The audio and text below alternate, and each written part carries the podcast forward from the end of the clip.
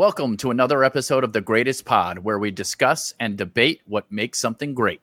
I'm Ron Swallow. I'm Ed Greer. And I'm producer Bill. And today we will be discussing the greatest Spider Man villains. He has a bunch of them, and we're going to go through them from our personal recollections. If we don't talk about your personal favorite, it's just like that werewolf episode. We didn't talk about a lot of shit y'all motherfuckers wanted us to talk about, but it was uh, me and Bill's recollections of werewolves, not yours. So now this is our recollections and from our lives, talking about the impacts on our lives of all these Spider Man villains and where they rank in the greatest Spider Man villains. Do we start with least cool and then go to the best, or do we just throw out what we like and start talking about it? How do we want to do this? I think we all just need to throw out our favorite obscure Spider-Man villains with really no elaboration. But I'll just start with uh, Vermin and Paste Pot Pete.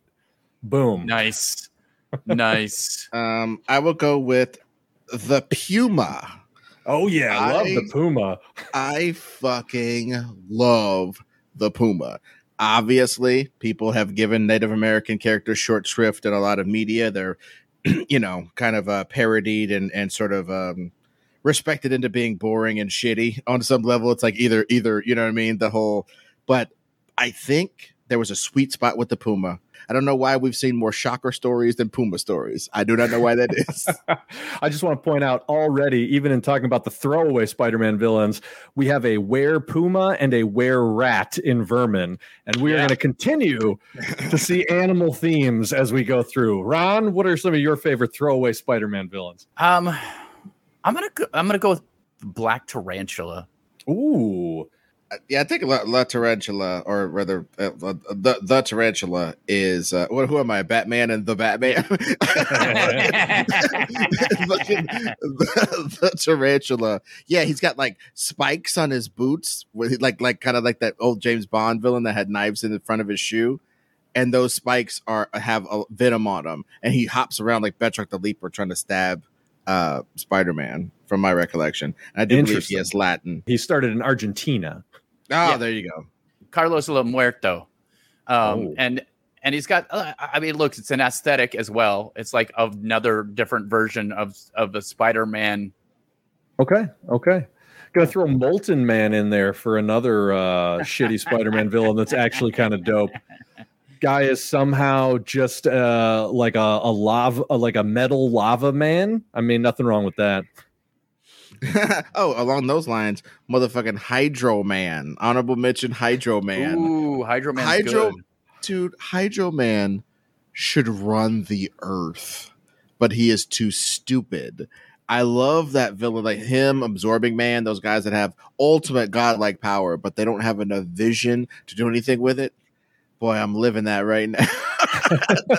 no, but really, I, I just it, it's it is interesting that Hydro Man was bad, motherfucker. Uh, I I read the first time I read him really was in the uh, uh, I think a Todd McFarlane run where they're on their way to Venom, and he has like three pages where he's giving Spider Man hell, and then all of a sudden Spider Man realizes that like, wait a minute, you're robbing a construction site trying to take their their their money.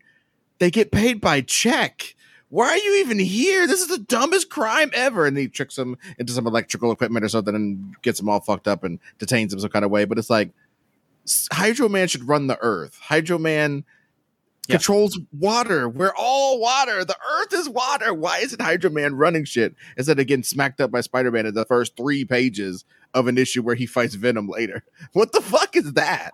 I mean, I think I think there's something to be said here, or at least observed here, that like there are so many Spider-Man villains that he has a waterman, a fireman, and an earthman between Hydro Man, Molten Man, and uh, and uh, Sandman.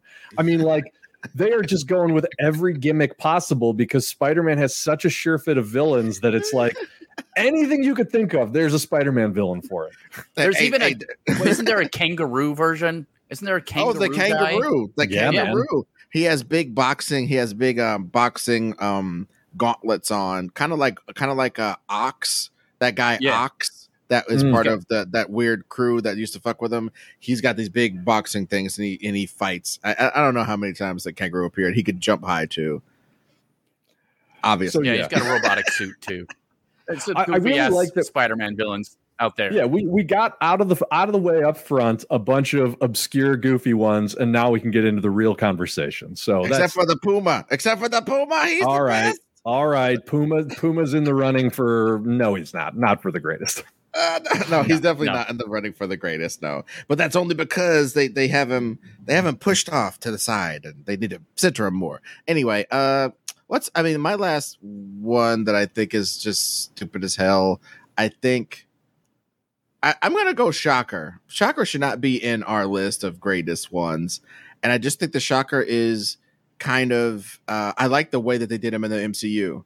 You know, fuck the neckbeards. I don't need to see Shocker treated seriously because Shocker sucks ass. For sure. Characters that shouldn't be treated seriously should be treated stupidly, uh, like they were in that movie. And he, had, and I guess there was two shockers in that movie. It was a, it was a legacy. yeah, pretty much because one got his ass killed, and then it was like, hey, you take his gloves. You're now you're the shocker. Boom, boom. yeah, that's pretty great. Ass. Hey, it but does. I gotta say, his costume looks fresh, dude. He looks Listen, like a BDSM blanket. I, I, I, gotta say, two two things when it comes to the shocker. Number one, um, if you ever read that Max Landis fan fiction, and you know me, I'm not the type to recommend fan fiction, nor do I really want to give Max Landis a lot of air because he seems to be a huge piece of shit. But back when he was a kid, before he was writing um, big budget screenplays, and theoretically before he was harassing women, he wrote this like multi-part prose fan fiction that was like all about the shocker essentially uncovering some conspiracy and trying to stop it and like go straight. And he had the rhino and the black cat and obviously spider-man all as supporting characters to this story around the shocker. And that shit got me man. Like it totally humanized a bullshit weird villain. Um and it kind of makes me think of this is my second point the prowler in into the spider verse where they mm. took a mm. character that was very much a C list kind of laughable Spider Man villain and turned him into a straight up badass. I think that's something you could do with either Shocker or Puma. You know, just yeah. invest him in a little bit more. Uh, just invest a little more gravitas into the character, like treat him seriously. And I think you could have something there. But if you're not going to do that, I do like the way they did it in Spider Man Homecoming. Yep. yeah, absolutely. Uh, so no shocker. Fuck shocker. Um, I'll throw him in uh, a vat with electric eels. Wait a minute. then you'll get electro, dude. He's got he's got it, it seems like it's like whatever you'd want to do to a big ass spider in your house. Uh, throw some sand on it. Throw some water on it. Try to try to electrocute it. Try to, try to electrocute it. it. Get it away. try, try, to electrocute this fucking spider. Now oh. we just need a paper man. And it's uh, you just he just goes under Spider Man and puts him outside. I did want to mention, by the way, first of all, yes to that.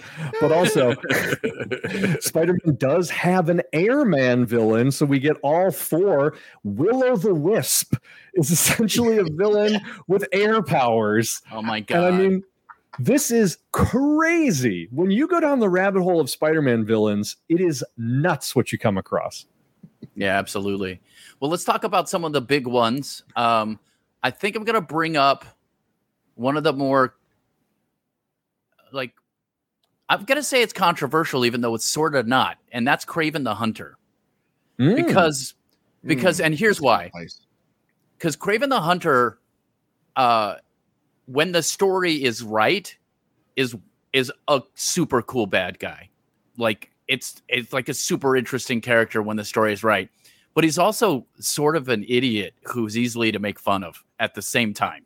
Mm. So it's interesting where he's one of these characters where like I think he's also not as tough as Spider-Man, like for the most part. I guess there was one point where he took like some kind of thing that gave him strength um of the the strength of a lion or some crazy shit like that. But mm. for the for the most part, he's like you know, just an interesting character who's a hunter who and he's also a guy who goes after Spider-Man specifically. So it changes the whole dynamic. Usually it's Spider-Man stopping someone from doing something nefarious for the most part. But Kraven puts him in a weirder situation because it's literally a guy trying to hunt you and better and show that he's better than you, uh, which I think puts Spider-Man in a unique um, position a lot of times. Well, I mean, I think the thing about the the, the, the cool thing about Kraven because it's so weird when we went on um um another round the Drink and Draw uh sub, sub show with um uh Jeff Johnson and Stephen Jones and Scott Collins uh yep. we were on there and we were doing um Kraven the Kraven's Last Hunt uh the the series uh, drawn by Mike Zeck and uh, written by J.M. DeMatteis mm-hmm. uh and that showed that um that Kraven could have all this gravitas and be a true like Russian hero who went and made a bunch of true blue African friends who were willing to like bury him after his death. And he had suicidal depression. And one of his last acts was to try to be a better Spider Man than Spider Man. And he accomplishes that in the story and can truly die at the end. And it's just powerful because he'd been such a jackass forever. Like it, it has yeah. this power because it is peeling back the curtain to show the the the the the behind the sets of the Truman Show. You know what I'm saying? That, that you really got to see who Kraven was as a person. And I do think that he is um, one of the only characters in here that is trying to be at least Spider Man's Lex Luthor. Somebody who has enough power to fuck with Spider Man, but still see Spider Man as some uber mensch that must be taken down a peg a lot of people don't really see Spider-Man that way. They see him as a menace or they see him as like a a, a pest in their plans. But Kraven sees him as the true Ubermensch, the uber powerful person who makes him feel small in comparison. So he must puff himself up and defeat that guy to regain his manhood type thing. That's that's to me the thing that's interesting about Kraven's motivation from the get go. Even in the Ditko comics, he was that way. I think what kind of works against him, though, is that that is so counter to how the stories themselves try to portray Spider Man. Yep, like Spider Man is so the opposite of an Ubermensch that it sort of makes Kraven look goofy by dint of the fact that that's how he sees Spider Man. Mm-hmm. It's like the reader knows how wrong he is, and so it just makes him kind of look like an idiot.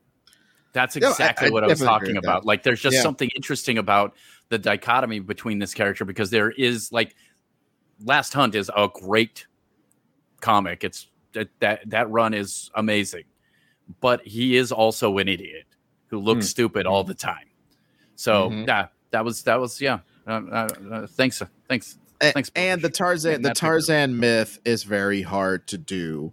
Full stop because I mean yeah. Tarzan the original sucks ass. What do you mm. think a, sixth, a, sixth, grade copy of Tarzan is? You know what I mean? So, but again, I think J.M. DeMatteis showed his chops in making Kraven dope for that last story.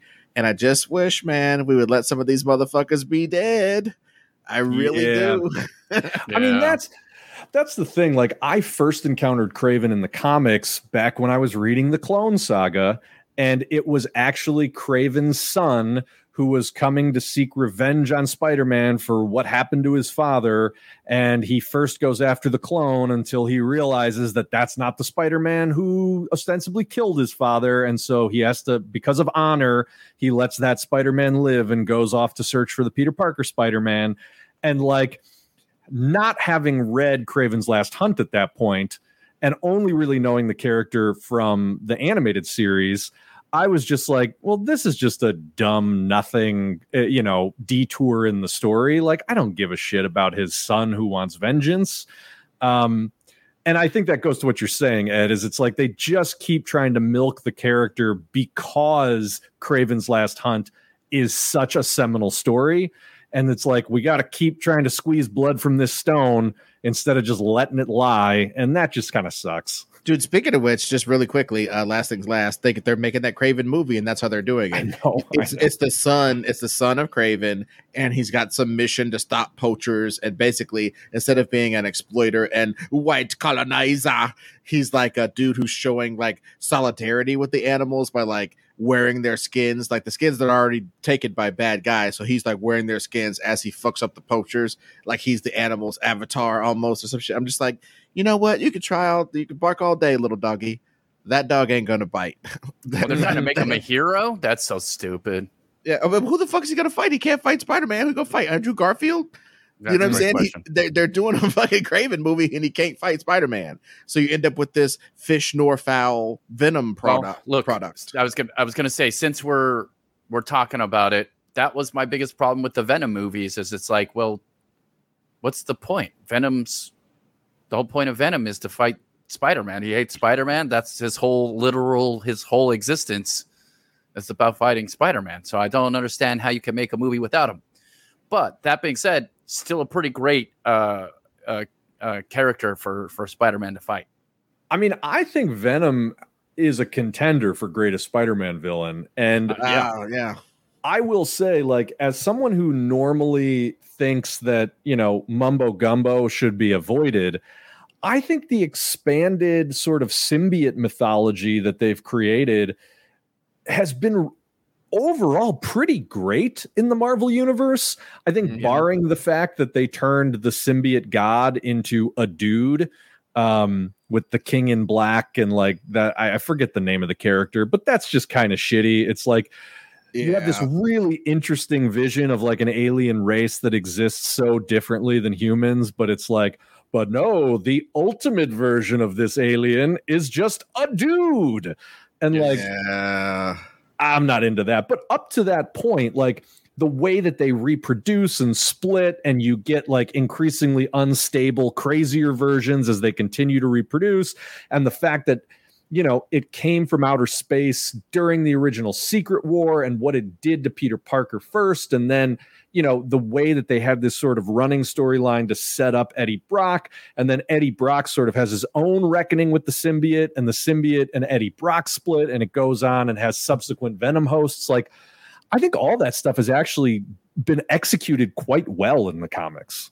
Yeah, absolutely. And and uh and Venom's a great character because this is another character that's mostly after Spider-Man just Mm. because he hates him so much and he is also sort of halfway good because he's trying not to hurt innocent people in the whole process. You'll take out Spider-Man and anyone gets in the way of that, they're not innocent anymore, but i mean i think eddie it, Eddie Brock is, has that tiny bit of control. Eddie Brock in the comics is a very complex and interesting character, and I think it's been a little bit shitty how he's been treated in movies from Topher Grace to even the Tom Hardy version because Yeah. when he hated Spider-Man, it wasn't some weird philosophical thing like with Kraven. It was literally like through a series of shitty events, Peter Parker ruined my life. I hate Peter Parker. Then I encounter this symbiote, and the symbiote reveals to me, oh, Peter Parker is actually Spider Man. Okay, in order to get my revenge on Peter Parker, I need the symbiote because me, Eddie Brock, the dude, isn't going to go and kill Spider Man. So let's get together because we both hate this fucking guy and we want to bring him down. And like that I don't know. I, I'm usually not in for supervillains with pure revenge plots, but I think Venom's works really well because it is so personal. It's not about like, you didn't save my mother, or you know, it it, it doesn't have anything to do with the superheroing. It just has to do with like Peter Parker is fucking preventing me from living the life I want at every turn. And I, I you know, just essentially Eddie Brock is just kind of a giant incel who gets a superpowered suit. And I for me that works. I think it works. well, yeah, dude. Oh my god. I never did see Eddie Brock get no ass. Oh my god! It's so funny when you try to trace back people's villain stories, and it all goes back to the same place. a lot no of the pussy. time, it I'm goes telling back you. to that place.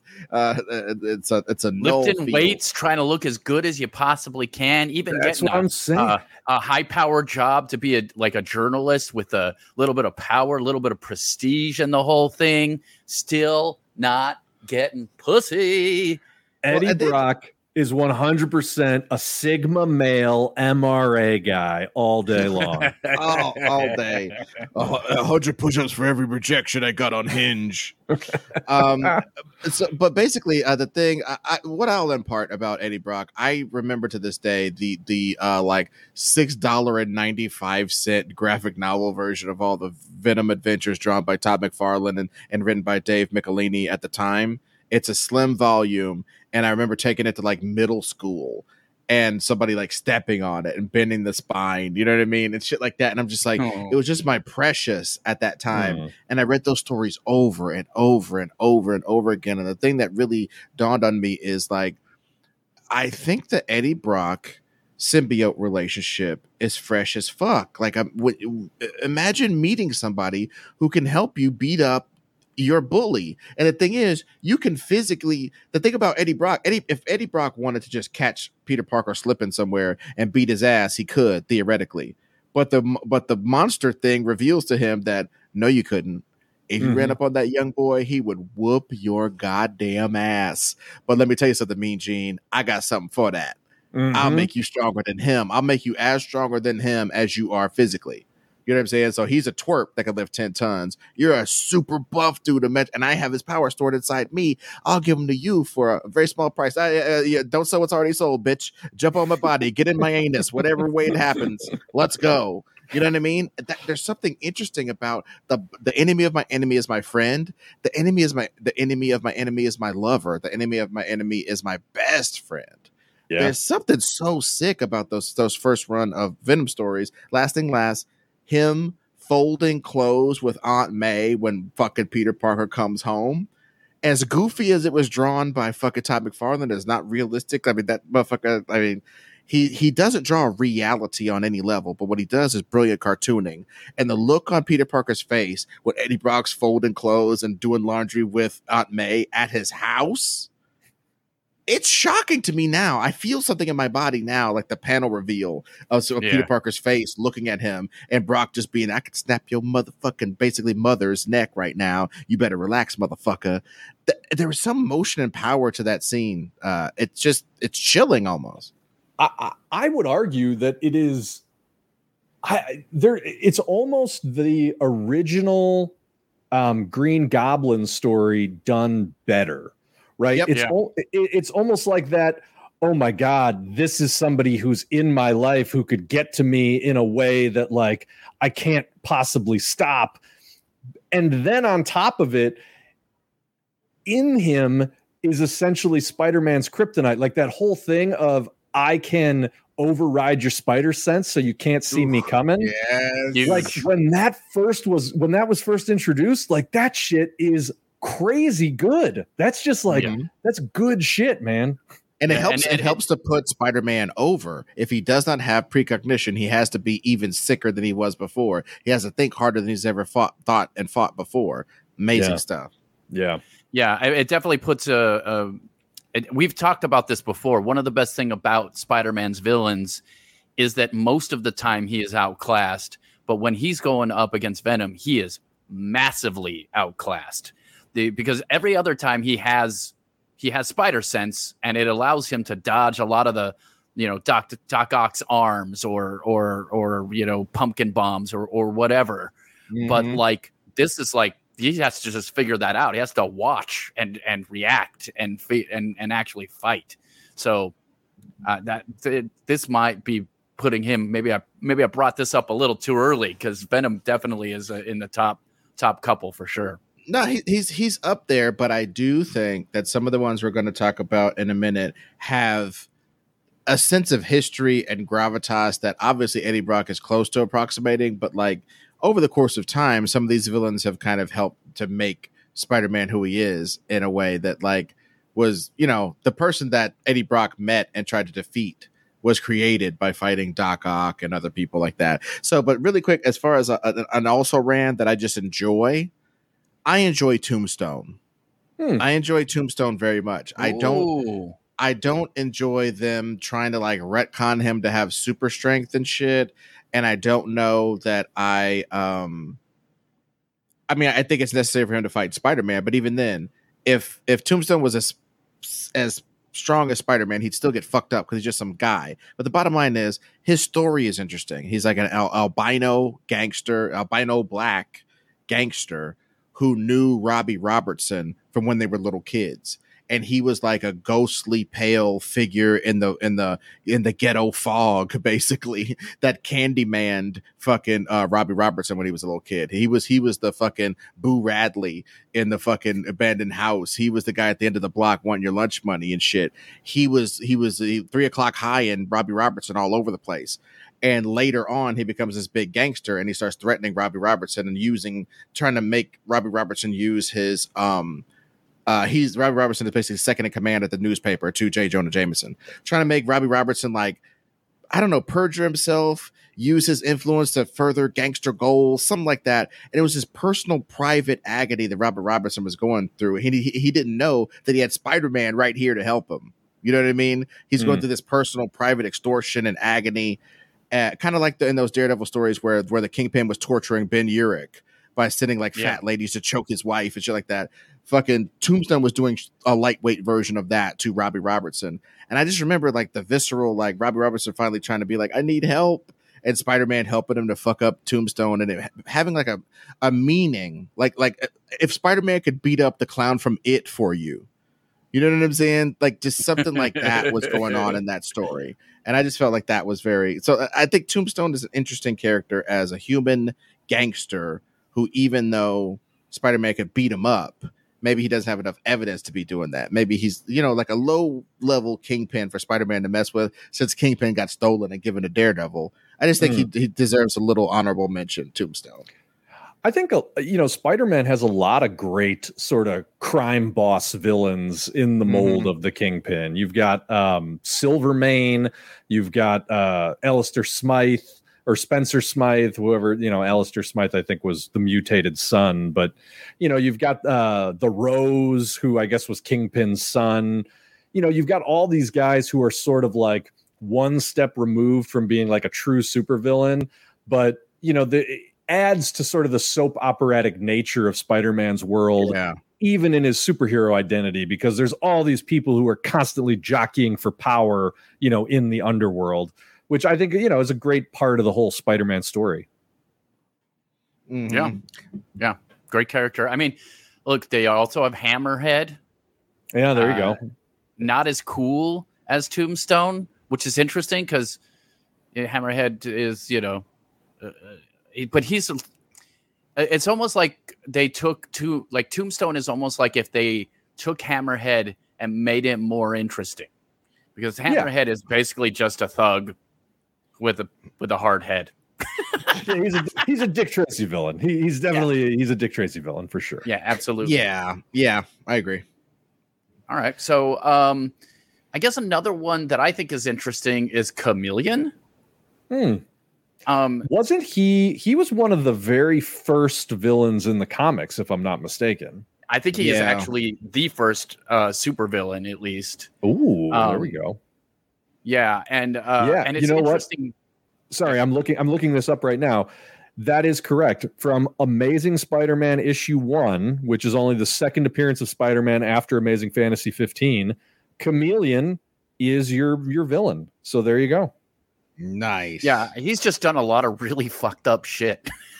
so I guess there's I guess there's more villains that really do hate Spider-Man, but they hate him once he's like thwarted them.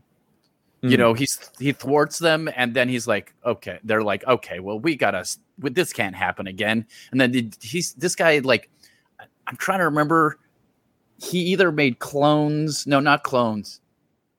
I think it was androids. He made an android version of of um of Peter's parents. Yes just to fuck with him. yes. I remember that storyline well because that was when I got into the reading the Clone Saga and Spider-Man comic books, like that storyline was just ending on the front end of the Clone Saga and it like it really I remember it was in issues drawn by Mark Bagley like it left Peter Parker reeling. Like he was so angry and sad because he felt like after his whole life, his parents had mysteriously disappeared. It was revealed that they were actually alive and you know he learned that they were shield agents but like it was okay because he was going to get them back. And yeah it was all a mind fuck by the chameleon. Like really gnarly shit. That's a natural transition into uh, i think one of my favorite um, spider-man villains motherfucking mysterio he Mm. seems Oh, yeah. messing with spider-man's reality seems to be a big deal because of the fact that his, his senses are so dope and all this different shit. Uh it, it's it's i think it's emblematic that mysterio finds his end in a certain uh, from a certain point of view in a daredevil comic. And he's using all that shit to mess with daredevil's senses. It's like it's nice that they share that villain. I think that i think them sharing that villain makes more sense than them sharing than than them sharing kingpin if that makes any sense you know what i mean mysterio seems to be more of a equal ability to be a daredevil villain and a spider-man villain than the other way around uh, so spider-man used to tussle with kingpin and he just he was just playing patty cake with the motherfucker. He could, he could, you know what I'm saying? Yeah. He could have Yeah. he could have DDT'd that motherfucker's fat melon head apart anytime he wanted to. Whereas Daredevil, Daredevil needs to eat his Wheaties before you come fucking with Kingpin. He got to be rested and eat his Wheaties. You know what I mean? And they've definitely had continuities where D- Spider-Man was in prison with a Kingpin and fucked him up in front of a bunch of people. You know what I mean? So it's like uh, I just don't buy him being a Spider-Man villain. Anyway, Mysterio is super dope because he fucks with your reality, and I I like Mysterio. I think he gets short shrift. He doesn't have powers, and he's still one of the major villains of Spider-Man. Him using his um his uh, uh special effects background to Mm. fuck with Spider-Man's reality. I, I love that, man. I think that's so awesome. I think the problem with Mysterio is a little bit the same problem with Kraven.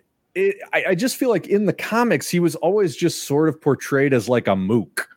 You know what I mean? Yeah. Like it's like, oh, he's got this whole showmany um, uh, aesthetic that he puts on, but it was always a little bit Wizard of Oz. Like the man behind the curtain was so unimpressive. When really, like in order to achieve all that, that dude would have to be genius and like the greatest engineer ever uh, who ever lived. Mhm. Like he would he would be on Reed Richards level in order to do all the shit that he does. But he was only at least as far as the comics I've read featuring Mhm. Mysterio, like he was always just a mook. Like, "Arr," you know, he's like a Scooby Doo villain almost. Like, curse you, meddling Spider Man. But they, that's what I'm saying though. What's what's in my head, and honestly, I probably attach more head canon. He's like a one man Mission Impossible. Those Mm. super dope Mission Impossible gags where they'll make a guy think he was in a coma for six months, and you know what I mean, or like that Yeah. episode of GI Joe where shipwreck wakes up in a fake town and shit, like the, the Nathan Fielder of it all. You know what I mean? Just like I'm gonna make a whole fake environment for you and and fuck you up. It's like I kind of had a soft spot for those characters, like, but I but I don't like arcade. I think you can see how dope Mysterio is when you look at arcade. They. That's both more or less have the same gimmick, but Mysterio is like empirically cooler than arcade. You know what I mean? So I just think with a little tweak and little tweaks of people like Bendis and people like um, um, Kevin Smith have made good Mysterio stories, and and the Mysterio story that we got in the movie was fucking awesome. It I, was. I loved it. That was the best version of Mysterio I've ever seen, Yeah. frankly. Yeah. yeah. Honestly, it was great. I, it was it was amazing. Uh, I was super pumped watching that movie. I was and and it wa- they did such a great job making him seem like a good guy at first. I I love that because a lot of times he's just introduced as a villain. You know he's a villain, and there it is. You're now dealing with a villain. Um, but introducing him as a sort of a good guy who may be on your side, super interesting. And giving him an actually interesting way to approximate superpowers. Yes. I think Yeah. that was the the key addition to the canon. Like even in the um Kevin Smith one, it was just a lot of work that went Hmm. into him designing these environments and doing the psychological um um profile on Daredevil to cause him to go Catholic crazy. You know what I mean? Like he, he had to do all this work to to fuck with Daredevil. That's why I love that story. But it's one upped in the Spider-Man movie by the fact that his yeah, approximating superpowers. And that's why Spider-Man doesn't just beat his fucking ass. Oh, I can't find you in the fog. No, no, no, no, no. Come at me. I'll send 5,000 drones up your ass. You know what I'm saying? I am, for all intents and purposes, as super powerful as I support as I purport to be. That was very interesting to me. I just always feel like Mysterio is a little bit of a missed opportunity, though, where they could have graduated him to being like the tech supplier to the Marvel Universe underworld, at least in the comic Yep. books, right? A different storyline. Mm, yeah. You know what I mean? And like why he never became that, I, I just feel like I, I just feel like the character is just stuck being a little bit second rate. Like his gimmick is so good. There just hasn't been like a classic take on him. The movie, I think, was the closest thing to Mhm. like a really good, bold, classic take on that character. No, I, I, Yeah. and you know what? I, I think this is the problem. Uh, last things last. He's not mysterious. Hmm. In the movie, they gave him they gave him be a little mysterious. In in the in the thing, he wasn't revealed to be the in the Daredevil thing. He wasn't revealed to be the villain until the very end of that Kevin Smith run. Right. There was mystery, Mysterio. You know what I mean? And there's when we know who he is and what's happening with him and what he's doing, and that this all is an artifice. There's nothing there. So that they, they, you're right. Him supplying people, him being like a. My girl listened to these these books on tape, and they have this character in there called the uh, the Master Criminal, and theoretically, he has plausible deniability on all the crimes in Cairo in like 1904. You know what I mean? He's like the crime Mm. boss of Cairo in 1904, but nobody deals with him directly. Nobody knows what his face looks like. He has five different guises. He might match his Malone up into your organization and be a like do an undercover boss in your organization, even though he's your boss. He could be anywhere. He could be anyone. You know what I mean? They never do that with Mysterio. He's just some fucking asshole in a purple cape waiting to get his ass beat. That's kind of what I'm saying. Yes. Um. Yes. Exactly. um. You know. So I do so- have an interesting question for you guys, though. okay. How do you feel about Hobgoblin? I wanted to go there. Hobgoblin might be my favorite Spider-Man villain. I don't know if he's the greatest, but he might be my favorite. And that's Um, and that and to be clear, it's not the Green Goblin or the Harry Osborn Green Goblin. This is the Hobgoblin. The which is a different Hobgoblin. character. Exactly. I so I know that it didn't go this way in the comics, but I think one of the great things about that Spider-Man animated series was that like the Green Goblin persona was essentially just they stole the Hobgoblin's gimmick. Yeah. Um but I like that idea. I, number 1, I like the idea that the identity keeps changing, but like they keep using the same tech and getup. Um, Yeah. and and there have been so many classic Spider-Man stories around the mystery of like who is the Hobgoblin, who is the new Hobgoblin. I have always also thought that the Hobgoblin aesthetic was just overall cooler than the Green Goblin aesthetic. Um, and I like the fact that like because it is a legacy character, because the the mantle keeps getting passed down to different people, sometimes it might be somebody with like a very personal relationship or grudge to Spider-Man, or sometimes it might just be a guy who's getting hired to do a job. And I like the fact that that also keeps Spider-Man a little bit on edge because like he has history with the hobgoblin but is it the guy i know is it a new guy like i don't know i just i i really like this character i think as far as all the different goblins go he's definitely to me he's the coolest of the goblins um and i like the the running mystery always surrounding who is the hobgoblin who is the hobgoblin Hmm, interesting. Yeah. Yeah, it, it being a weird mantle, like uh the like almost the shadow, or well, not necessarily the shadow, but you understand what I'm saying. Yeah, legacy, a, a weird criminal legacy character, yeah super awesome. yeah Yeah, and and yeah, that's kind of fun because it's like it's almost like saying like anybody can. It's almost like they're using Spider-Man now. You know, anybody can put on the mask. right? Yeah, yeah. I, and I, I, what the thing I love about the the the hobgoblin, hobgoblin, blah blah blah blah blah. blah blah blah the hobba hobba, the Hobbit. bob Lo- bob loblaw's law blog Yeah.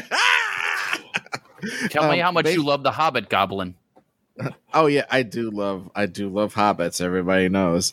Uh no, the hobgoblin is interesting because I think he was one of those dudes who um when Spider-Man fought him, he him being so many different people, they could like retroactively um talk about how he was re- he looked different and acted different in different comics.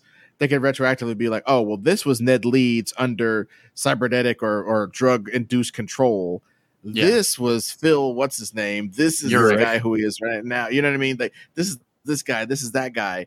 I like kind of like that when when when when the art of the retcon is strong with this one. Is That's- what yeah. say. I think that's kind of what I'm saying is like as far as unnecessarily complicated comic book retcons go, this one to me has always been super super fun.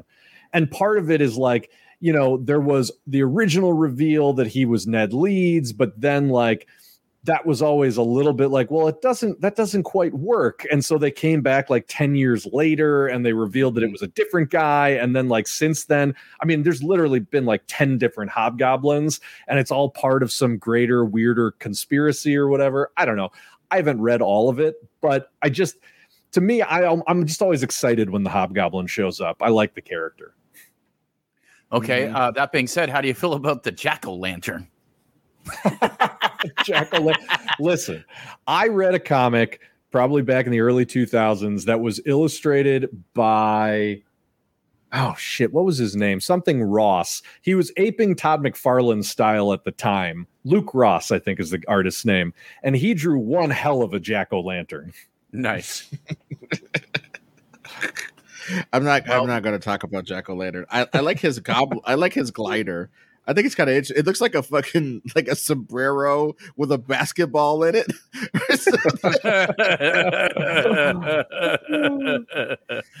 so, since we talked about uh, Hobgoblin, I guess we should go to Green Goblin. How do you guys feel about Green Goblin? For me, Green Goblin seems to be like um, an examination of you getting superpowers as a dumb old man. Like I think I think a lot of these are, but I think he's the original, uh, as Bill would say, apotheosis of that idea. Hmm. Fucking old man gets superpowers. What does he do? He enhances his business opportunities. He enhances his political opportunities. Uh, people like uh, the Gargoyle advance their romantic opportunities, and I think even Norman Osborn did too. I think. I think Norman Osborn, both both of them had weird, freaky stuff with ladies. I think, but the bottom line is, yeah, an old man given superpowers, acting like Jack Nicholson in, in the movie Wolf, for and, and fighting this teen boy. I think Green Goblin is the apotheosis of that idea, even more so than somebody like Doctor Octopus to me. Interesting. Yeah, I mean, I think that original Green Goblin story, you know, one of the all-time great stories in comics, has that very interesting uh behind the scenes story of like I forget who Stan Lee was beefing with, but there was a disagreement amongst the creative team about whether the Green Goblin should just be some never before revealed new character or whether he should be someone close to Spider-Man. And it was like, as they kept teasing, who is the Green Goblin? Who is the Green Goblin? They couldn't agree on this. And I forgot if Stan Lee won or lost when it came to making it Norman Osborn. But like that whole, you know, that's the original, that's the original version of like the the villain slowly tortures the hero and kind of makes him feel like he's going insane and infiltrates every aspect of his life to try to tear him down. You know, Bane did it in the 90s, Green Goblin did it in the 60s. Um, that said, at this point, that character just feels so overexposed and Mm. and they've kind of done everything they could possibly do with him. Like if they had just let the character die with Harry, even Harry like taking over for Norman and you know going insane quietly and becoming a new Green Goblin and then that being uncovered, that's cool too. But it was like the minute they kept the thing going after Harry Osborn died, it like started to be diminishing returns. And then now that that has been a character in literally every single piece of Spider-Man media like ever done, I'm so over the Green Goblin personally. Yeah. Okay. Um, now I'm reading about it a little bit. It it but the problem is this is Stan Lee talking about it, and as we know, Stan has sometimes exaggerated some of the things that he said. Don't get me wrong, I still love Stan Lee, but we can all criticize our our uh, our idols and stuff uh, when they when they make mistakes. But Stan said that he wanted it to be um, uh, Norman Osborn, and Steve Ditko did not. And in fact, this argument was one of the arguments that uh, pushed S- Steve Ditko to leave. Ah, interesting. Yeah. So Mm. interesting. Yeah, th- and, and- well, see, I think yeah. probably, but probably the battle there is: do we stick to this soap opera aesthetic that we've established, or can we get nuts with this weird like our character is this science guy and he's a street level superhero, but he might run into a goddamn goblin from some fucking where every now and again. You know what I mean? Mm. Uh, and I think Stan was like, "No, motherfucker, dude, Stan was me. Oh my god, Stan was me." He was like, "Dude." No, he's not gonna run into a fucking random goblin. It's a tech businessman who already knows Spider Man. It's like Stephen King was like, you know what? Fuck this. I'm out of here. I'm gonna read some Anne Rand. Mhm, mhm, you mhm. know, so so yeah. Yeah, yeah, Like- and and that is probably what happened because the the one thing Stan was great at was like doing these cool personal twists to uh to characters. So and Ditko did like to do weird ass shit. So Absolutely. yeah, which is both cool, by the way. I, I like I like it all. Like, but you know, Yeah. Unless people think we're giving uh, Green Goblin short shrift, I think uh, it is. He is part of one of the seminal Spider-Man stories of all Yeah. time. The death of Gwen Stacy is a big Absolutely. fucking deal. Absolutely. All of that stuff, and, and I just think it. Again, it's like they're so marketable and they're these great, inexhaustible IP that we don't let them rest when we should let them rest. Like him, them being brought back and he made like I don't forget whether it was him or the gargoyle who made clones of like Gwen Stacy and shit like that, and just It was just him and the jackal. Yeah. yeah, the jackal. I, I said gargoyle. Yeah, the jackal. Yes, that shit is weird. Just let sleeping dogs lie. You know what I mean? Let let Gwen Stacy be dead and be part of Spider Man's fucking life. Let let the fact that Green that Spider Man more or less killed Green Goblin. Yes, he got hit with his own thing, but that was a young guy failing. He could have he he he failed Norman Osborn. Mhm. But you know, we've been writing now. It's he's been alive again longer than he was ever dead. Now, I think. Yeah. I think you know what right. I mean. and they Yep, turned so him it's into a Hulk, basically. Yeah, they they done so much. Iron Patriot, the president of the United States, the fucking head of damage control or Shield or some goddamn thing, the leader of the Thunderbolts, all this different goddamn shit. You know that he's been. It's almost like people are. I think people have admitted that Green Goblin is sort of passe, but Norman Osborn is pretty cool. That's an Hmm. interesting thing about it. I think Norman Osborn might be a better villain than Green Goblin. Yeah, That's an interesting distinction to make. I mean, I I also though I think that the, some of the same overexposure complaints Yes. that I have about Green Goblin apply to Norman Osborn. And like, look, capping off the Clone Saga by revealing that it was all a plot and Norman Osborn is really alive and bringing him back in that big way, and that was Mhm. sort of the the bang up resolution. I can't hate that. But the fact that Norman Osborn now has done all that shit that you just rattled off is a little bit like, okay, can we give it a rest? Like, come on. this is the this is the most evil motherfucker in comics. If I you, mean, if he is he is relentlessly evil. Like he he does not rest. He will he keeps trying. He is the entrepreneur of evil. It's like he keeps pivoting. He will pivot, pivot, pivot. I mean, at he's pretty much at- what I think of corporations. So that's Well, perfect. That's yeah, I guess Well, that's dude, fair. and even Lex Luthor had a goddamn stimulus package and shit. You know what I mean? oh, is that what you call his dick? Yeah, da, da, da, da, da, da, da. okay. Uh, well, well, then I think we got to talk about um, Doc Ock, Yeah. which is it's an interesting character because I, you know, what's funny? If you asked me who I liked the best when I was a kid, it probably would have been Venom, and I would not have even thought of Doc Ock as that big of a bad guy. Mhm. Um, and now he is possibly one of the best Spider-Man villains.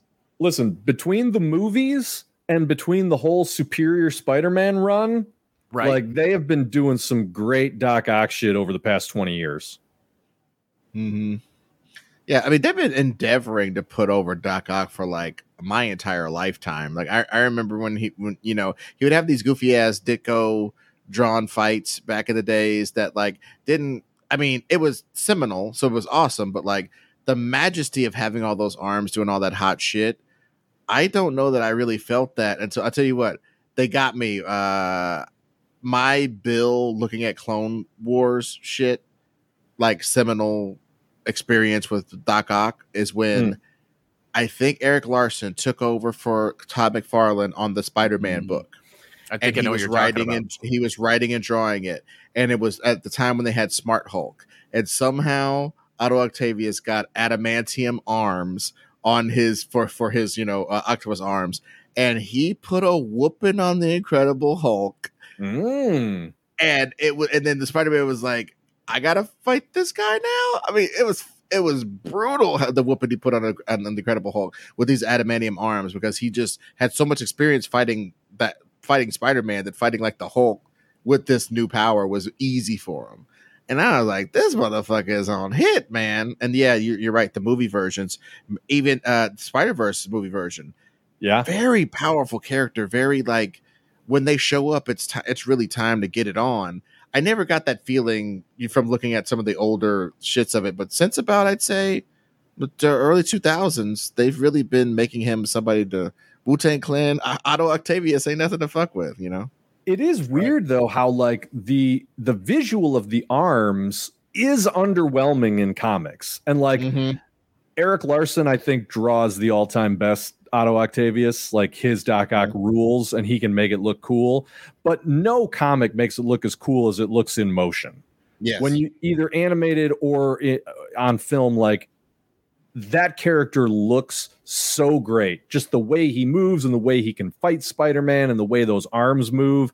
There's just something so innately cinematic about it that like it puts him over.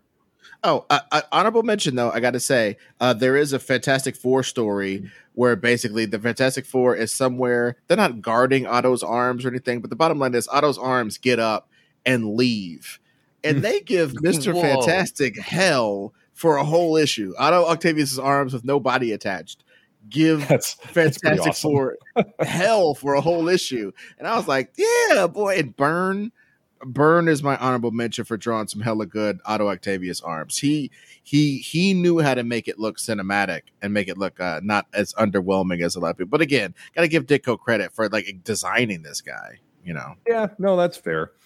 I mean, look, I always liked. I like my first time reading Doc Ock in a comic was in the uh, Spider-Man Superman crossover, the original one, where it was Doc Doc Ock and Lex Luthor were the the team up villains. Doc Ock kicks ass in that story. Like he's he's just an enjoyable character. Yeah, absolutely. and we can't we cannot not talk about him without talking about Superior Spider-Man. I think Superior Spider-Man puts over Doc Ock in such a way that I I don't know that I've experienced something like this in my lifetime. One of these, frankly, facile cash grab. Now, yeah, this Mhm. it's a great idea. It's it's a great idea for us to like you know take away Peter, let us miss him, get him back in the fold. They do that with Superman, Batman, all the people. This is one of the more inspired ones I've ever seen in my whole life. It put over Spider Man and it put over Doc Ock because you really got to Mm. see like what what happens when sp- what Spider Man actually does out there is control himself all the time. like Mm. you know we've seen that whole that whole thing with with uh superman which is a, like a kind of cool moment where he's like i live in a glass world blah blah blah and he just like punches the shit out of um um dark side or Darkseid. whatever yeah. Yeah. and it's but it's also for superman it's sort of like a we don't really like superman like that as much but with spider-man we now know that most of the bad guys he's fighting he's holding back because he knows he would literally explode their heads if he didn't hold back. And so then we see Doc Ock just like knocking the shit out of people and going, oh, fuck. Like he could have been knocking my ass out the entire time and he never did. And it's just like really cool run of comics. Like made me like Doc Ock better, made me even appreciate Spider Man better. So nice, nice work, Marvel. Yeah, mm-hmm. I mean, I, I think the only, really, the only downside to Doc Ock is that you know, for the first thirty years of existence, you know, he was another one of those characters that never really had like his his closest thing to a classic storyline was when he was dating Aunt May, yeah, right? like, which, by the way, might be a, a, a check mark in his favor. Like that is kind of a dope thing for a villain to do Mhm. Yeah. but you know, not quite what you're looking for out of your greatest arch nemesis of all time, sort of a deal. as we try to round out the list, I think I might be leaning Otto Octavius already because, frankly, Otto Octavius, I uh, I was on um, best best movies never made, uh, uh, and basically we did like six episodes like hour long episodes about the development of Spider-Man uh, as a motion picture mm. from the 70s scripts all the way to the ones in the early 2000s. Let me tell you something, Mean Gene. Almost all of them were Otto Octavius. Like the especially the early renditions of. Stan Lee wrote one. A bunch of people took cracks at it. A bunch of different teams, people who write James Bond movies, got on there. All this different shit happened. I'd highly recommend listening to those episodes if you like this shit here.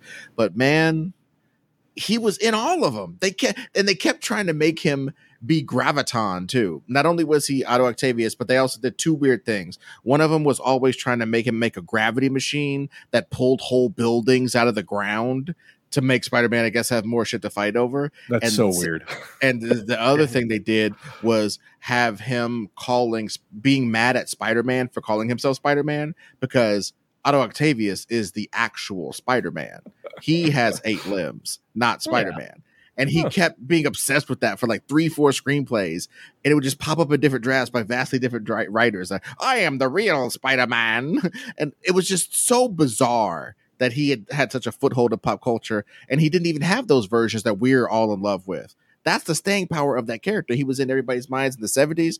He's in our minds right now because he likes Spider. I think he is amongst all these characters has been modified and kept up with the times almost as many times as Spider-Man has. And I don't know that that's the case for all of these guys. It certainly isn't the case for Mysterio. He was sucky, then he was awesome. But yeah. there's been five different versions of Otto Octavius that are passable. And we're not talking about even superior Spider-Man. I just want to say before we, because I, I, think we're going to finish up with with Otto. I do want to bring in some other quick ones and and it's because of this because you were mentioning how Otto is like there was only a couple of lame versions and the rest is pretty great. But like characters like morbius um scorpion um uh even the lizard even the lizard's pretty cool. But like a, a lot of these characters are kind of like the vulture for instance. The vulture's only cool because michael keaton did a good job. The rest of it is fucking kind of lame even though he's part of the the Sinister 6 mm-hmm. Uh, uh, I, I guess Kingpin kind of counts, but the rest of these guys, Scorpion, Electro, all those guys are sort of like even Sandman, kind of thugs that if you don't do them right, for the most part, they're they're kind of misses. I would agree with that by and large. I mean, I think you know Morbius definitely has that awesome movie to working in its favor. Yeah, yeah, um, it's Morbin time. It's Morbin time. All right. Watch me blow your guys' mind. Are you ready for this? Because yeah. there is a Spider-Man villain we haven't talked about yet that will will probably win the greatest Spider-Man villain ever. Okay. And that is J. Jonah Jameson. God damn it. God damn, you are correct, sir. Damn. Yep. You know what? Yep. Shit. That's so interesting. You want to talk about a character that is consistently awesome through every version from the beginning in the comics through almost every multimedia portrayal, never fails to be a crowd pleaser, always finds new ways to antagonize Spider Man. You never get sick of him. J. Jonah Jameson, people. Wow. Shit. It might be yeah. the best. Uh, he definitely is. And the thing is, okay, this is why he is the best. That that's the God, you guys are awesome. Uh fucking Bill Still Trap Mine coming in. Uh dude, this is the reason why he's the best. Because okay, he's he's fought Spider-Man in the press.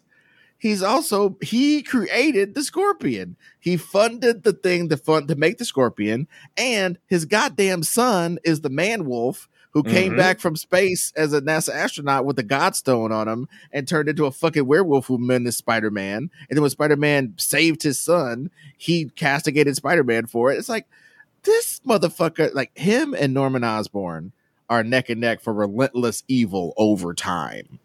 It's but insane. Me, I mean, let me just throw in there though, some of the greatest Spider-Man redeeming his villain stories ever told in the comics were about the softening of J. Jonah Jameson.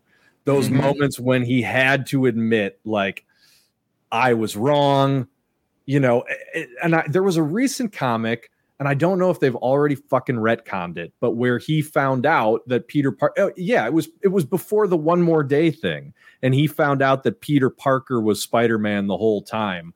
Like his reaction was some tear jerking shit. Like that is a character that has more personal history and more nuance to his antagonistic relationship with Spider Man than any of the supervillains on this list. Just straight mm-hmm. up.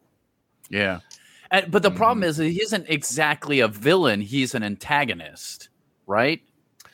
I don't know, dude. I mean, you want to talk about a consistent source of strife for Spider-Man? Like he's not a costumed supervillain, but I yeah. I would consider him a villain in the Spider-Man mythos. Yeah, I think you're right. Well, and also it's a villain is the hero from their point of view. Mm. That is definitely applicable to J. Jonah Jameson. Yes. Jameson, I would I would argue Jameson rivals Magneto for that. You know what I mean? Like being the hero yeah. of your own story. Like that yeah. and, and, and that shit is so fucking good. And I like to me, this is a no-brainer. And this honestly came to me probably about 15 minutes ago, and I was just keeping it in my back pocket till we wrapped up that Doc Ock conversation. It's pretty much perfect. But the other one that I just want to throw out there, guys, originally a Spider-Man villain, the motherfucking Punisher. Wow. Oh shit. Yeah. Yeah. yeah. Uh, the only reason why I give him short shrift on that is boy, the the the super heroic abilities of the Punisher when he shows up in the Spider-Man comic. This motherfucker shooting the motherfucker's webs out. he's he's shooting he shot I think he shot off his web shooters in a book he like yeah, shot right. the web shooters off of his wrists. I'm like, okay, this motherfucker quick draw McGraw ass fantasy, you know, uh, I don't know, dude. Uh, that shit was just that's why I, I, give it short shrift. And I think as soon you know, I don't know, man. Spiel, you should watch some trick it. shooting on uh, on YouTube, man. Yeah, mm. but you're not doing that while Spider Man's trying to kick your ass. I don't give yeah, all the all of those trick shooting guys. I've seen them. Some of them can pull the trigger five times in less than a second and Spider-Man would have beaten your ass 16 times in that time frame. You know what I mean? So it's like Punisher fucking with Spider-Man was always stupid as hell to me. And you know my spiel. The farther Punisher gets away from superheroes, the cooler he becomes, the less problematic he becomes. So I'll just leave it at that. But yeah, you're absolutely right that people coming into Spider-Man as guest stars and, and guest villains and getting to have careers after it, he's he's a he's like a he's like a his coaching tree is strong. Yeah, I mean that character. I think you know his char- his real character development and and what made him a great character ultimately happened outside of the Spider-Man books. But it should not be forgotten that he was mm. originally a Spider-Man villain. Mm-hmm. So yeah. had to bring that up. But well, I he, and he remains a villain for all these pussies and liberals. He's a villain, and all the true. Republicans who think that they're the hero who identify with him, you're identifying with a villain. He and Doctor Doom are both villains of a sort. So that's your that's who you're camping up with when you fuck with the Punisher. So, uh, and I think it's it's never more made clear than in a well in Daredevil and Spider Man books. It's made very clear who the villain is and who the hero is, and it's Punisher. Punisher is the villain of those stories. Yeah, one hundred. The last one I want to throw out for you guys, not that I think it'll necessarily make your list, but I'd, I'd love to hear your take on it. Is Carnage? Mm. I feel like Carnage is an interesting character because it essentially takes all the things that make Venom really high in the running for greatest Spider-Man villain and then essentially pairs it up with the Joker, right? And hmm. in a lot of ways it almost feels like too obvious of a swing by the writers for for me at least to like want to give them credit but you can't argue that like that maximum carnage storyline like he yeah. is one of the scariest Spider-Man villains, and like you can get a lot of mileage out of that character, and he fits into that cool symbiote mythology that I was talking about at the beginning of the episode. Yeah, yeah, I, but you know what's funny? It's just like I remember, even when I was young reading it, even though I thought it was kind of cool, I also thought, so wait, they're just making a Joker version of Venom. And I mm. thought, I just was like, what? Okay, I guess I'll read it because I read whatever Spider Man is is going on. But yeah, I that's my problem with Carnage is is I just don't like that that basically is what they did. They were like, well, what if we took Venom and also made him the Joker? And uh which but at the same time, again, you're not wrong. Maxim Carnage is fucking awesome. So I, you know, it's one of those things where you're like a ridge. I guess uh, what do we say that we call the iterative? Like it starts Mhm. off kind of lame at first and then turned into something real, real good. So it it's definitely should be in the running. Now, for last one, I think, and I don't even know if we count this character as a Spider-Man bad guy because I know Ed would disapprove of this. But Kingpin. Yeah. I so I have a hard time with this because I know that the Kingpin is technically a Spider-Man villain, but like I associate so many great stories with Daredevil. But Yeah. but then the only monkey wrench to that is that Kingpin in Ultimate Spider-Man was fucking awesome. Yeah.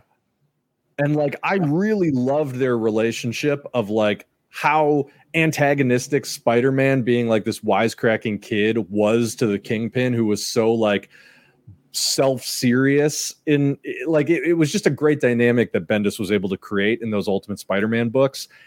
And it did feel it felt very earned like a great sort of arch nemesis relationship. Yeah. Well, I mean, the the thing, uh, the thing about the like I said my piece about the that shit. So uh, I'm Yeah. moving on. Fucking, uh, we didn't talk really at all. Besides saying that he's made of sand, about Sandman. Uh, That's I because I, don't think he counts. I don't think he counts. I think he definitely counts, but he is like Hydro Man, one of those characters where it's just like, okay, you're over at, you're overmatching Spider Man to a degree that is you have to have a terminal lack of imagination to not be able to defeat this child. You know what I mean? Like if if if and I think it's it's telling that both the Rhino and the Sandman and Hydro Man, all three of kind them, of dumb.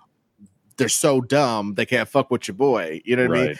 and and the the rhino is one of the the to me I, okay let's let's we go do a low lights list real quick because I, I you know the rhino to me is one of the lowest class spider-man villains of all time i do Mhm. not get his staying power I, I understand the low key thing that he is. Like, I'm trapped in my suit. I was a big buff guy. They experimented on me. I got these vast amount of power, but I'm just a dumb thug at heart. Please employ me for your criminal activities. Oh, by the way, I, I like found a new way to piss and shit, I guess, because my suit is tied to me, or whether it's it's like melded to his skin. Yeah, Like, he yeah, is yeah. the rhino all the time. He cannot relax. You know, he's the rhino all day, every day, which is some pathos for your ass. And they do nothing with it for 40 years. And Yeah. now there's a cybernetic rhino with a rhino. Please, please. I don't like the cybernetic rhino. That's so stupid. Dude, and the, Don't the it. only thing that was ever done cool with the Rhino was goddamn Punisher. Either either Punisher kills the Marvel universe, where it's it's drawn by Goran Goran Parlov. I don't remember who wrote it, but the bottom line is, the Punisher's the last hero, quote unquote, left after the end of time, and the patient zero of the zombie apocalypse is Spider Man. And the Mm. way that they found out that there was a zombie apocalypse was Spider Man chased the rhino into Madison Square Garden and beat his ass in front of everybody. And everybody's going, Spidey, Spidey, Spidey.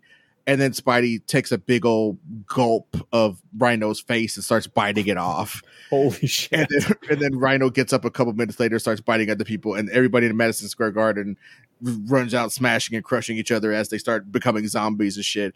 And that was the origin of the outbreak. And uh, I just that was the dopest moment of the Rhino ever in life, getting his face eaten by a patient zero Spider Man. you know what I mean? So like, Yeah. Well, there's Absolutely. a- It's so interesting because um, so there's a book I read. Jim Butcher, one of my favorite authors, wrote a, uh Spider-Man novel. Um, Really? yeah, and he has a the it's the Totem guys are, that are in this one. Um, Hmm. and um, and you know they're trying to s- steal Spider-Man's powers and fuck with him and all that shit. It's a good book, but the first first part of it is him fighting the Rhino, and and it's really interesting because he's basically just you you're you're hearing his inside brain where he's like yeah, I shouldn't be the Rhino ever. The guy could fight the Hulk, but he's so dumb. I just make him mad. I'm faster than him, and I web him up. I make him make a stupid mistake, and and then I got him. And it's like it's it's it was like a really interesting thing. And then they also he also made the Rhino a little more interesting because the Rhino gets involved with the the uh, the whole thing. So Hmm. uh, and and you kind of get he he really made the Rhino more interesting than I've ever seen anyone make him actually. So uh, maybe I should put that out there. Read that book, guys. I mean, that sounds interesting to me. I, I think that there's opportunity to sort of treat the rhino as like Lenny in Of Mice and Men, you know, like Yeah. one of these giants who doesn't know how to exist in the world, but doesn't necessarily mean bad. Um, like, you know, make the rhino a more sympathetic villain, maybe, you know, some opportunity for redemption. But like, as is, I just, there's really nothing that they've ever done with him that strikes me as like, oh, that's so compelling. Uh, to Agreed. to that end, the reason why we didn't talk about goddamn Electro and this motherfucker at all is Mm. because no matter what they do, no matter what kind of redesigns, no matter what they, the, the dopest Electro that I've ever seen was in the Spider-Man video game that came out on PlayStation Oh, yeah. 4 and that Yeah. they've done remixes of. He was so he looked super sick. The way that his powers were like too too, too uncontrollable for him, so he had to wear his co- his costume was basically a power regulation suit. Mm. Man, God, they're talking about some iterative hot shit. That was some iterative hot ass shit. I Mhm. I loved that shit. Uh, but yeah, he's not really a character. And uh, just rounding out uh, the Curt Connors thing of it, the only Hmm. dope Curt Connors story that I ever actually read, two of them. It's not really dope, but it was an interesting take on the lizard as like a serial killer monster, like not just I'm running around causing mayhem. No, I bite the shit out of people. I eat them. Blah blah. Kraven's ex chick used some voodoo magic to make the lizard into her avatar and fight Spider Man with renewed vigor, and he basically defeated Spider Man. Hmm. And and uh, it was a whole like it was in it was it was called Torment, and it was uh, Spider Man written and drawn by uh, Todd McFarlane and it just had this re- recurring drum beat motif and all this different shit.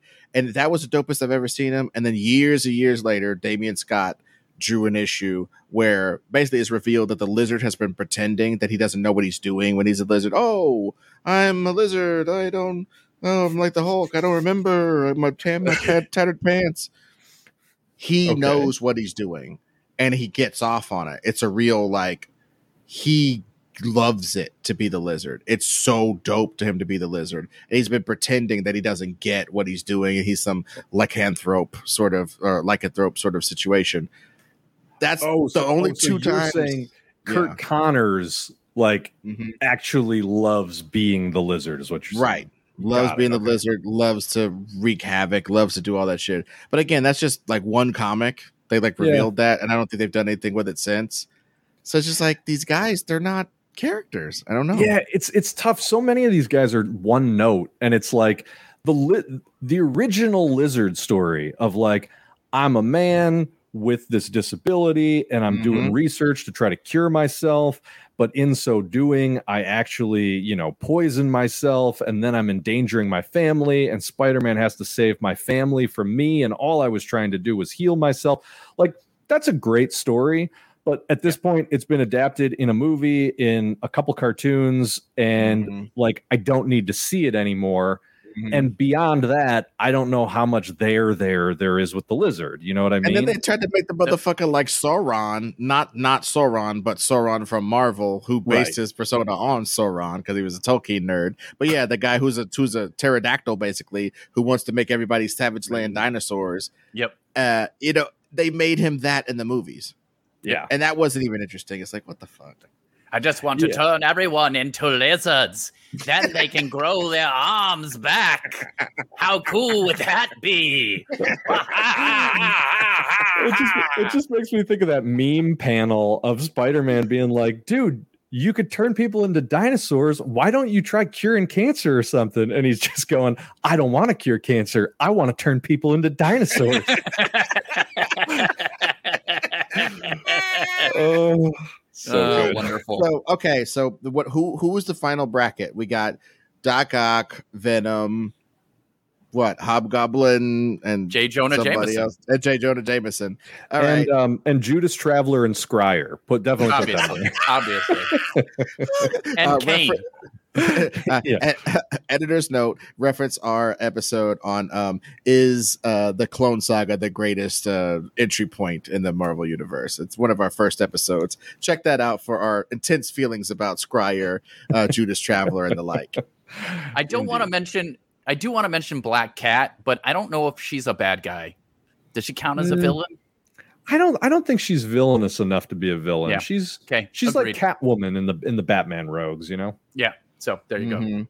oh Boom. and just last things last i just want to throw this pitch out there because i just, i never think about spider-man like that right now they're doing this weird thing where black cat is basically a spider person like somehow she became a spider person it's not probably going to last but i've been really thinking and they also have a character named silk who um, Mm. got bit by i think either the same spider or a similar spider to spider-man around the same time and she got put away by her parents for years or something and now she's out and she's got this weird like homeschooled mentality about everything, but her and Peter Parker have such an intense sexual connection because of the pheromones from their spiders that when they see each other, they like have to fuck and they like fuck for like three days and like crime goes out of control in Bed-Stuy. The bodegas are, are just in ruins because this Is this motherfucker true? don't go on What? I want to read this. I haven't read It's this. yeah. Yeah, her, yeah, it is true. It's her, her name is uh fuck, what's her name?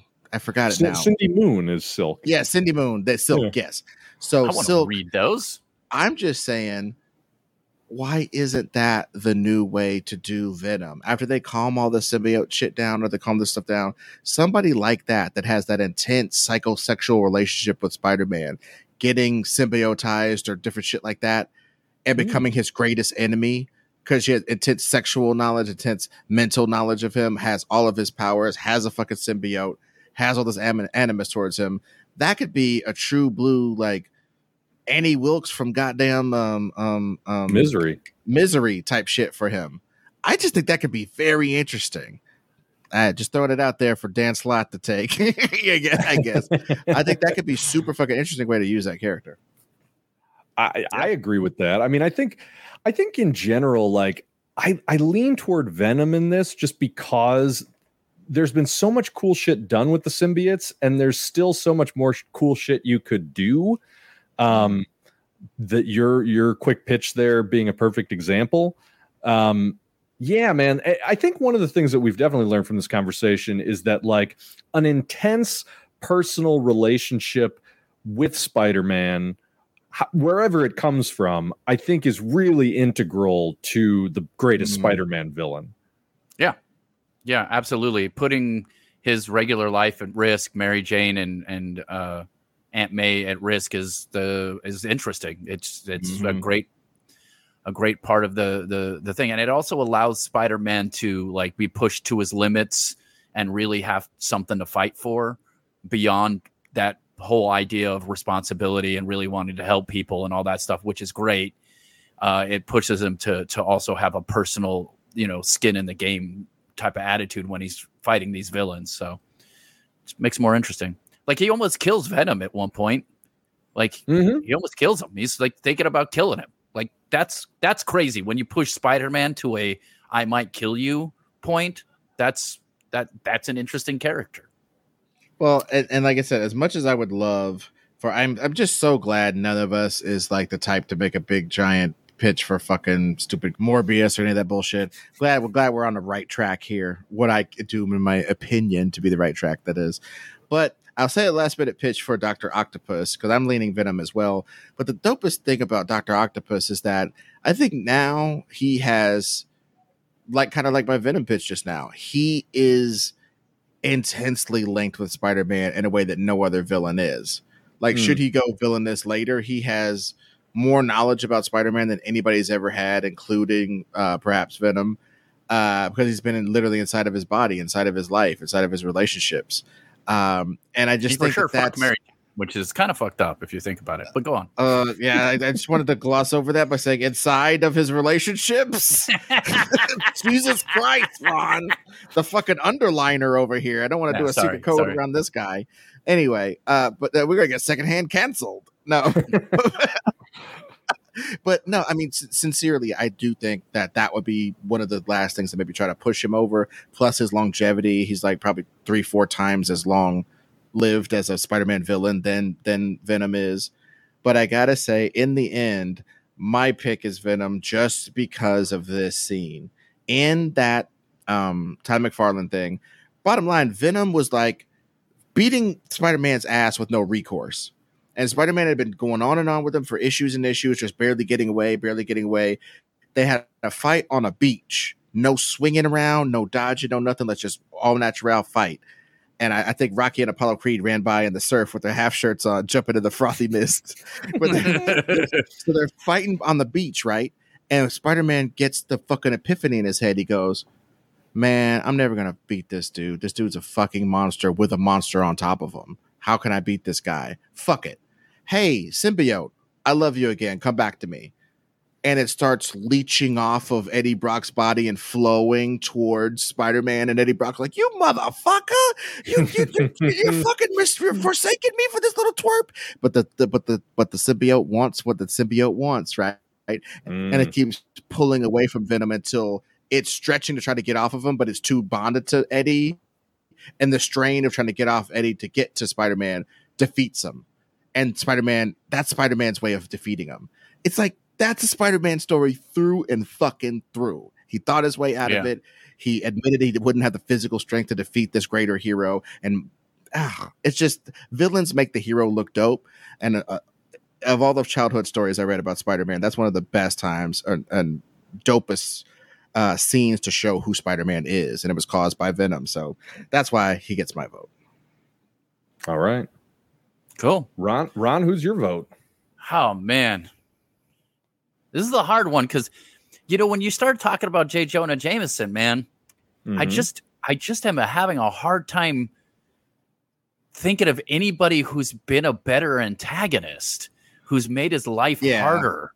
All right, the caveat it's- is the best superheroic villain because yes, the villain is Yeah.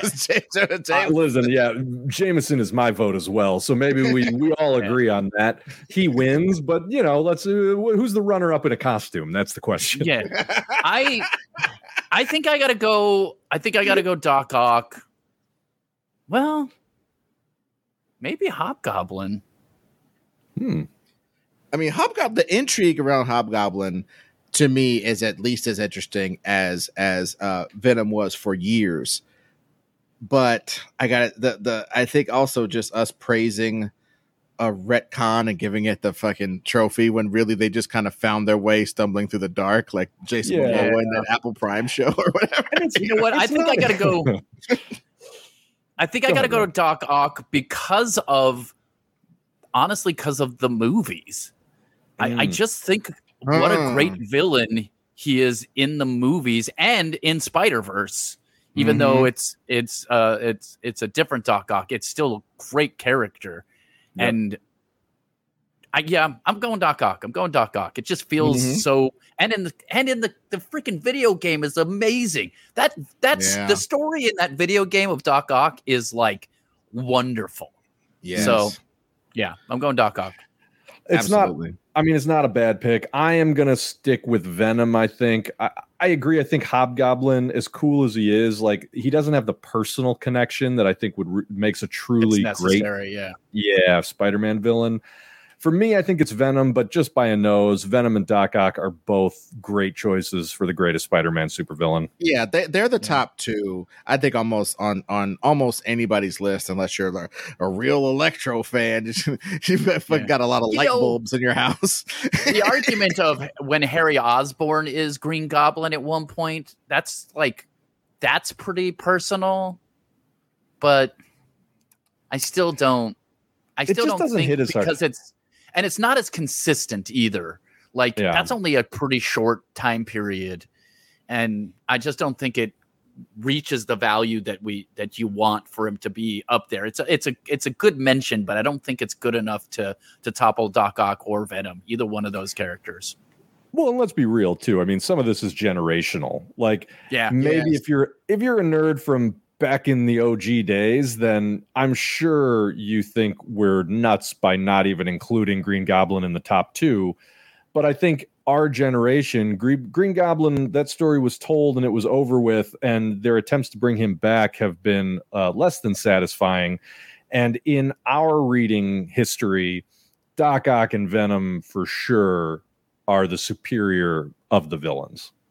Yeah, the superior sure. of the villains. See what I yes! did there? nice. And and if you have a differing opinion, please go ahead and throw it in the comments, uh, or rather, uh, yeah, in the comments when we finally do the video for this, and in the for the audio version. I don't know, maybe give us your thoughts in the form of a five star review or mm. talk to us uh, on, on and Apple Apple has one and Spotify has one. So if you're not an Apple user, jump on Spotify, give us five stars, tell us a nice magnum opus about how dope we are, or argue with us. Either way, throw five stars on that bitch. Well, and if you really want to, and you want to leave us a review somewhere, somewhere random, I don't know, on a Reddit thread talking about Spider Man or or whatever, take a screenshot of it and and email it to us at uh, uh, email the greatest pod at gmail.com. We'll we'll read the review and let you uh, and, and, give you some some shout out time. Yeah, nice. And uh, last things last, join the Patreon, patreon.com forward slash the greatest pod for uh, weirder conversations than this. we we definitely had a D23 show, and it was not just a, ooh, we love all this stuff. It was way more involved than that and way more, uh, frankly, hard hitting. So if you want stuff like that, why the Hulk is not the greatest, different episodes like that, th- uh, throw, us, throw us a few shekels for our Patreon. But uh, which one of you fuckers wants to take us out, babies? Um, I think it's me this time. Uh, thank you for listening to another episode of The Greatest Pod. Judas Traveler for life, G.